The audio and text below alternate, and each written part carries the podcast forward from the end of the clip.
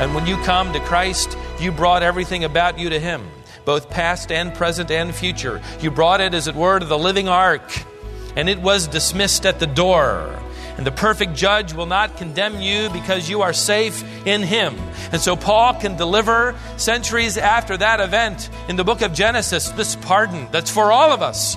There is therefore now no condemnation to them who are in Christ Jesus. That is the King's promise. That is the King's pardon.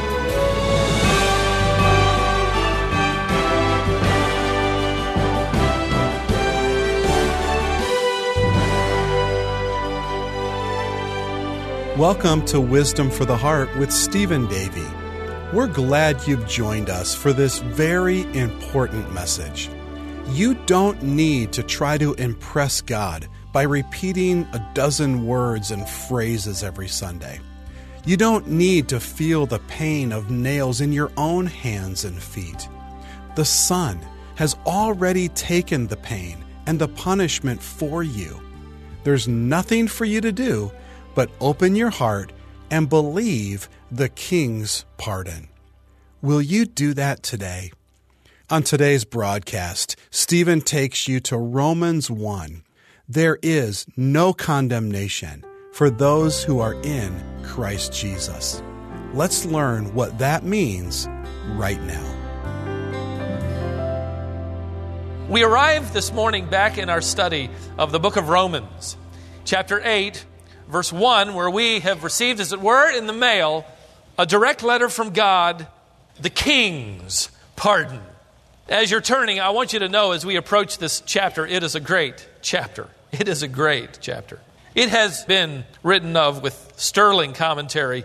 There are many who believe that chapter eight of Romans is the greatest chapter in all of the Bible. I don't know if we could say that. Maybe at the end of our study we'll know. But one man put it this way. He said, if the Bible were a cluster of precious jewels, the book of Romans would be the diamond in the middle, and chapter eight would be the sparkling tip of the diamond. The chapter begins with the words, no condemnation, and ends with no separation. In verse one, where I want to turn our attention this morning, the King's pardon is revealed, where we read, therefore, there is now no condemnation for those who are in Christ Jesus. Now immediately the glittering gospel is very evident and apparent to us all. He says, there is therefore now no condemnation to those who are in Christ Jesus. The religions of the world could never conceive of such a statement, of such a pardon. Surely this couldn't be true. We have already been told in this letter that we're all sinful. There is no one righteous, no, not one, chapter three, verse ten. We have been told that we're all without any excuse, chapter two, verse ten. We have learned that we have all sinned, and because of that we fall short of the glory of God. He says in Romans three twenty-three, that the wages of sin, the penalty of sin is death, in chapter six, verse twenty-three. And we have discovered our propensity to sinning in chapter seven is wrapped around us like a decaying, corrupting corpse. And in the last verse of chapter seven, we are faced with the reality that sin will literally dog our heels for our entire lives. You come to the end of all of that and you would expect to read, there is therefore guaranteed condemnation for everybody. Surely mankind can't get off the hook without some sort of payment. The natural mind of man would demand there can be no such thing as pardon without penance. You've got to do something. You've got to do something for God. This week, in preparation for this, I studied the theology of penance, which is literally in every religion around the world. Every religion. Webster defined penance as punishment or suffering undergone to atone for sin. Penance, as many of you probably know, is one of the sacraments of Roman Catholicism, who, along with the Orthodox Church, which you may not know, also teaches that penance is the act whereby the sinner can atone for sins committed. It might be praying a certain number of prayers. It might be doing a certain number of good deeds. In other countries, I learned, and in other religions, people do all sorts of things to earn a sense of pardon. Surely eternal pardon, the pardon of a king, could not come without doing something. At least spend a little time in jail. At least go through a, a thorough application. At least wait. Surely you can't get it simply by asking. And so the mankind's mind has come up with all sorts of things. I read one news report from San Fernando, Philippines, where ten men and one woman were voluntarily crucified in a bizarre ritual of penance. They were eventually taken down off the crosses, but I read close to a thousand residents and tourists from all around the world watched under the hot sun as eleven people staggered into a fence knoll where neighbors dressed as Roman centurions awaited with wooden crosses and hammers and four-inch nails. One man named Chito Sangalang grimaced as the nails were driven into his palms and feet as he was nailed to the cross. The cross was hoisted aloft for the crowd to see. This is the fourteenth year in a row that this man has had his hands and feet nailed to a cross. One American tourist said, "It's amazing to see people sacrificing themselves for their sins." I wouldn't call it amazing. I would call it tragic.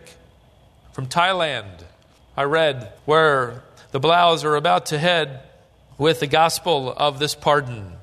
The value of penance is received by abstaining from food. One major religion that I encounter that I can't even pronounce, I'm sure the Blaus will be able to one day and tell me more about it, but they teach that the luminaries in the sky are gods. They believe the gods receive their superiority, that they are shining with great joy because they fulfilled the conditions of penance. Without a doubt, they teach, quote, "through penance, the very status of Godhead may be acquired."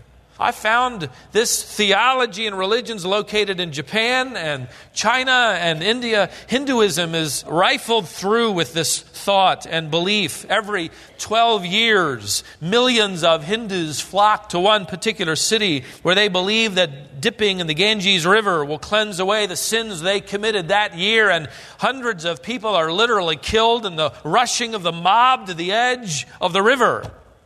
You might say, well, they don't do that in America. Although they're building a Buddhist or a Hindu temple at the rate of about one a week now in this country, at least they're not rushing to the river yet, right?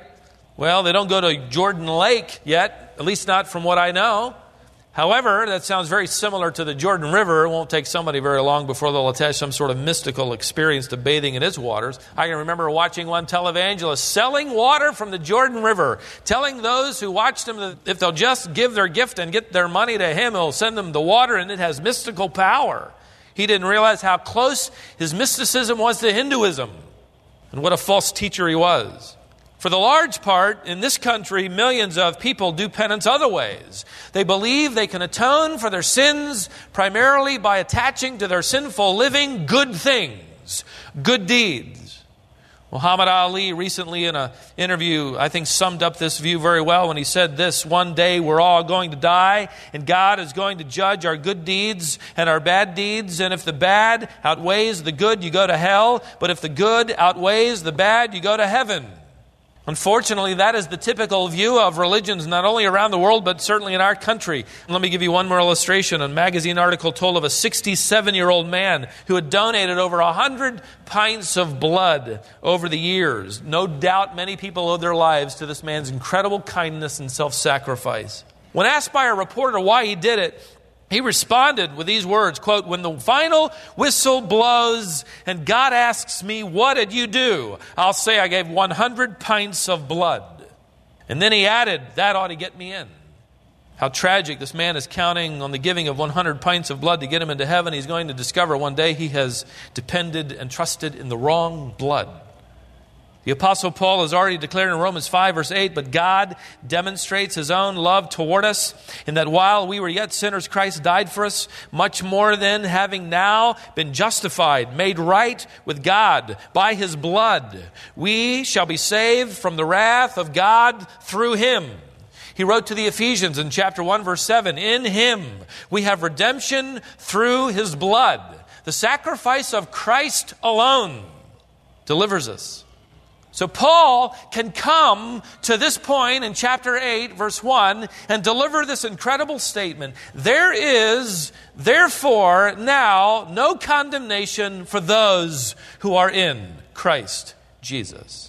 I want to take the remainder of our time and take a closer inspection of this verse by looking at five key words or phrases. The first one simply begins with the words, there is, therefore.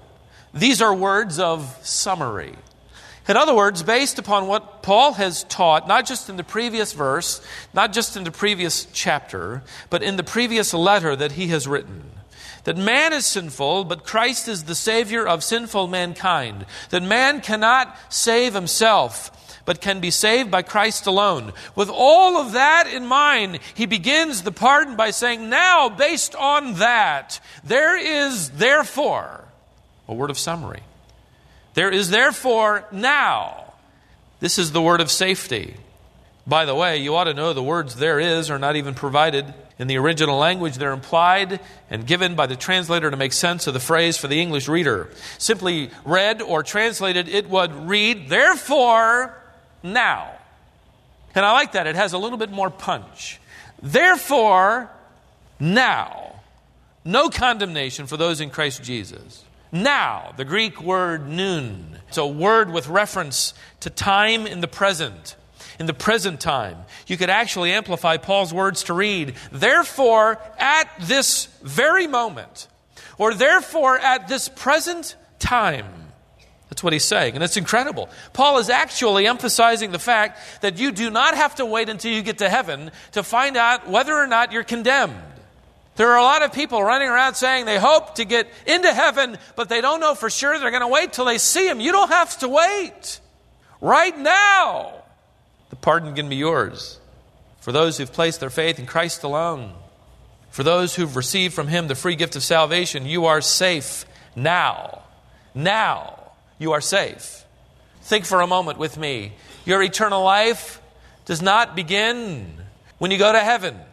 It began when you accepted Christ. You already have eternal life.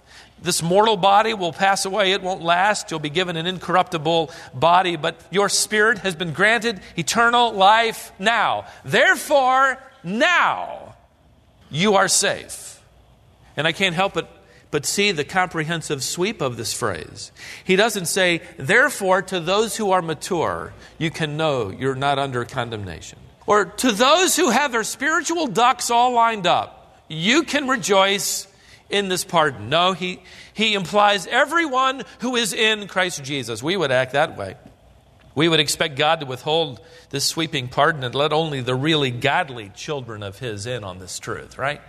Only the good ones find out. It's the way I'm tempted to be at times, right? As a father, let the good kids of mine kind of get in on the, the good stuff. You may remember the story of the businessman who was called up front of an audience of businessmen and women who'd gathered to hear a lecture on motivation. The lecturer asked, he pulled one man up and he had a steel beam lying across the stage, and he asked the man if he'd be willing to balance himself and walk across that beam for twenty dollars. And the man said, sure. And so he got on that beam and he walked across it and he received his twenty dollars. Then the man said, now, if I took that beam and I placed it at the very top of forty-story high skyscrapers, balanced them between the roofs of those two buildings, would you be willing to walk across that beam for twenty dollars? And the man said, of course not. And now the lecturer pressed his point. He thought, aha, I have him here. He doesn't have enough motivation. And so he said, well, what if I had on top of one of those buildings one of your kids? And I said, if you don't walk across this beam, I'm going to push your child over. What would you do now? Would you do it? And the man thought a second and then asked, which kid do you have?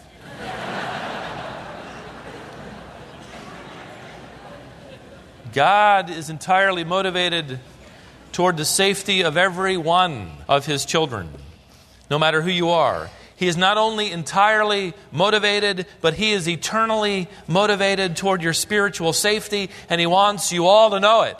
If you are in Christ, you are safe now and forever. The next word is the word no. Therefore, now, no. This is a word that communicates certainty. And it's a very strong negative term, negative adverb. In fact, in the Greek New Testament, this adverb appears at the very beginning of the sentence. And the Greek writers would do that to emphasize their point. Absolutely no. One translator wrote it this way: no, not even one little bit of condemnation for them in Christ Jesus. No, no way, not a chance. That's what Paul is trying to communicate. It is a word, a wonderful word of certainty. There is absolutely no possibility of condemnation. So we have a word of summary, we have a word of safety, a word of certainty, and now a word that demands substitution.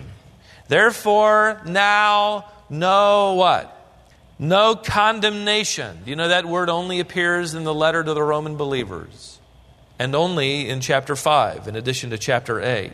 It relates to the sentencing of a crime, especially to the penalty that the verdict demands. Here's Paul's point. He is in effect saying there is no penalty for crimes against God. I can't imagine it. Religion could never conceive of such a thing. This is an amazing declaration. There is no sentence to serve. Would you notice the Bible does not say there are therefore no grounds of condemnation. There are no grounds of accusation. Paul does not say there is nothing in us that deserves condemnation. There is. There are grounds of accusation. There are plenty of grounds of condemnation. He simply says there is no condemnation. How could God ignore the grounds of our deserved guilt and condemnation? How can God not deliver a sentence, at least for a day, maybe an hour, or a week, a month, maybe a year? How can He not demand some sentence against His holiness? So how can Paul say there's not one little bit of condemnation in the mind of God? It is the next phrase that explains how. Therefore now, no condemnation for those who are in Christ Jesus. These are the words of eternal security. You see, being a Christian is not simply having an outward identification with Christ, but becoming an inward part of Christ. So Jesus, Christ was condemned. He satisfied the wrath of God. He satisfied the judgment of God. For those who come by faith to Him, we are no longer within the reach of God's wrath, for we rest in the finished work of Jesus Christ on the cross. Let me give you an Old Testament event that illustrates this New Testament mystery. You remember the story of Noah and Noah's what? Ark. He built that ark, and it took him more than one hundred years after the barge was completed. God commanded Noah to cover it with pitch, within and without. That tar-like substance that would keep the water out. It's interesting that the word for pitch is the same Hebrew word used in other places of the Old Testament, translated atonement. The ark would become a symbol of atonement. And if you would, it would face the wrath of God. It would endure the sentence of God on earth. It would face His wrath. And all those on the inside of the ark would be safe, out of reach. And those outside would face the wrath and judgment and condemnation of God. They wouldn't come to that which represented atonement. You probably remember after Noah and his family built the ark, you probably remember that God never said, now go take eight long nails and hammer them on the outside of the ark, and you go out there, and when the rain starts, you hang on. You strap yourself on. You hold on as best as you can. And if you can hold on, you'll be saved. No, He never told them to do that. In fact, they went inside the ark, and Genesis chapter seven, verse seventeen says, God shut the door behind them. The security for them was the hand of God. They were within that which represented atonement, sacrifice for their sin. And then the wrath of God fell. And those within were saved, and those outside the ark were lost. What it meant for Noah and his family to be inside the ark, it means for us to be inside Christ. Christ, our secure, atoning ark of salvation, has against Him the wrath of God been poured, and we in Him are safe forever. What a pardon. Now, what about the unbeliever? the one outside. Paul wrote in Second Thessalonians one seven, the Lord Jesus will be revealed from heaven with his mighty angels in flaming fire, dealing out retribution to those who do not know God and to those who do not obey the gospel of our Lord Jesus. These will pay the penalty of eternal destruction. Why? Because they were not in the one who paid for that destruction to take place against his own body. And they will be removed, it says, from the presence of the Lord and from the glory of his power. The Lord Jesus warned of this himself in Mark sixteen fifteen. He said to them, go into all the world and preach the gospel to all creation. And as you're going, keep this in mind. Keep this thought in your mind. He who has believed, evidencing that belief in baptism, shall be saved. But he who has disbelieved shall be condemned. So the world is divided into two classes, no matter what religion, no matter what system, no matter what theology. Those outside of Christ, depending on themselves, and those inside of Christ, depending upon him. Those on the outside trying to pay for their sins themselves by a number of different means, and those whose sins have already been paid for in Christ. My friend, if you're outside the ark today, we've already been told that judgment will come against you. And one day, if you are outside of Christ, it will be eternally too late. And so I offer you what Paul offered me. Romans chapter eight, verse one. This is the king's pardon. There is therefore now no condemnation for those who are in Christ Jesus. Let me quickly wrap up our study by offering a couple of wonderful benefits that comes from the king's pardon for those who've received it. There are hundreds of them, and it was hard to whittle it down, but I've whittled it down to two. Number one, the king's pardon silences the guilt of your conscience concerning the past. It silences the guilt of your conscience about the past. Isaiah refers to Satan as an accuser, and we give him plenty to work with, though, don't we? He accuses the brethren. The Lord intercedes for us. We saw in Job how the accuser went into the presence of God accusing someone on earth. We have every reason to believe he does that today. I can imagine him accusing, whispering in the ear of Peter, Peter, remember the courtyard. To David, remember that day with Bathsheba. To Paul himself, remember the murder of Stephen. You were part of it. What does he whisper to you? What does he accuse you of? Remember that thought. Remember that adultery. Remember that lie. Remember that abortion. Remember that plan. Remember that word. Remember. But God says in his word, and I want you to listen very carefully, I, even I, am the one who wipes out your transgressions for my own sake, and I will remember your sins no more, Isaiah says. Those who are in Christ, our transgressions have been wiped away, and God says, I will remember your sins no more. God chooses, as it were, to forget. So, ladies and gentlemen, when that old liar comes up and whispers in your ear, I recommend you take him to Mount Calvary and you point to the cross and you remind him that God has forgotten. Amen? Amen. You remind him of why.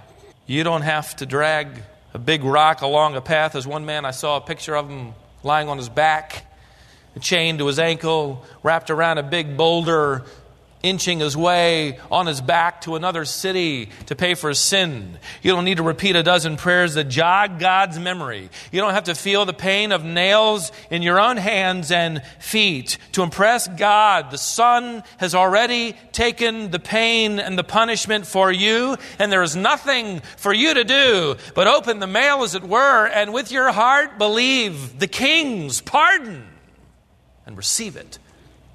It's free. It is staggering to be so. And minds of men could never conceive of it. But God delivers it.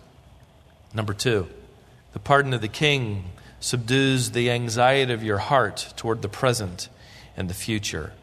Paul wrote to Timothy these words, "Listen, when we're faithless, he will remain faithful, for he cannot disown himself." You're in him. To disown you would be to disown his son. God cannot disown himself. You are safe in him now and forever. John wrote these words, "This is how we set our hearts at rest in his presence. Whenever our hearts condemn us, God is greater than our hearts, and he knows everything." First John three nineteen to twenty. I love the fact that he adds that at the end. He knows everything. That ensures that we won't stand before him and one day he'll say, "Oh, I, I didn't know that about you. Oh, I didn't see that in you. Oh, I didn't know you'd said that. I didn't know you'd, you'd heard that. I didn't know you'd planned that or did that." No, he knows everything about you, and he knows everything about your sin.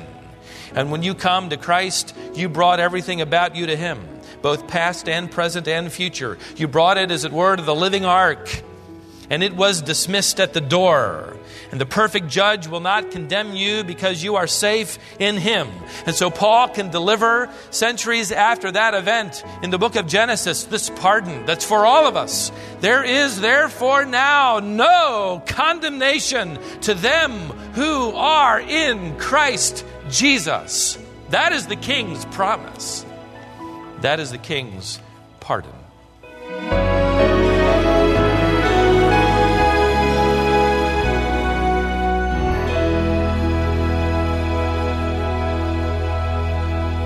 Thanks for joining us today here on Wisdom for the Heart with Stephen Davey. Today's message comes from a series called The War Within. This message is entitled The King's Pardon. We offer C D sets from our various teaching series, but we don't typically offer C Ds of individual messages. We're making an exception today. If you'd like a C D of this message, The King's Pardon, it's available. And better yet, we're going to pay the cost of producing the C D so that it will be free to you. All we ask is that you pay the shipping for us to get it to you. Here's what you need to do. Our website is wisdom online dot org. When you get to that site, you'll see a link at the top for our store. And if you scroll down a little bit, you'll find The King's Pardon posted there. Go through the checkout process and we'll get this resource to you. Again, visit our online store at wisdom online dot org. You can also call us today at eight six six, four eight, BIBLE. That's eight six six, four eight two, four two five three. Many people will be calling, so if you get our voicemail, leave a clear message including your number, and we'll call you back. We hope this resource is a blessing to you. Thanks again for joining us today. We're so glad you were with us. Join us again next time, right here on Wisdom for the Heart.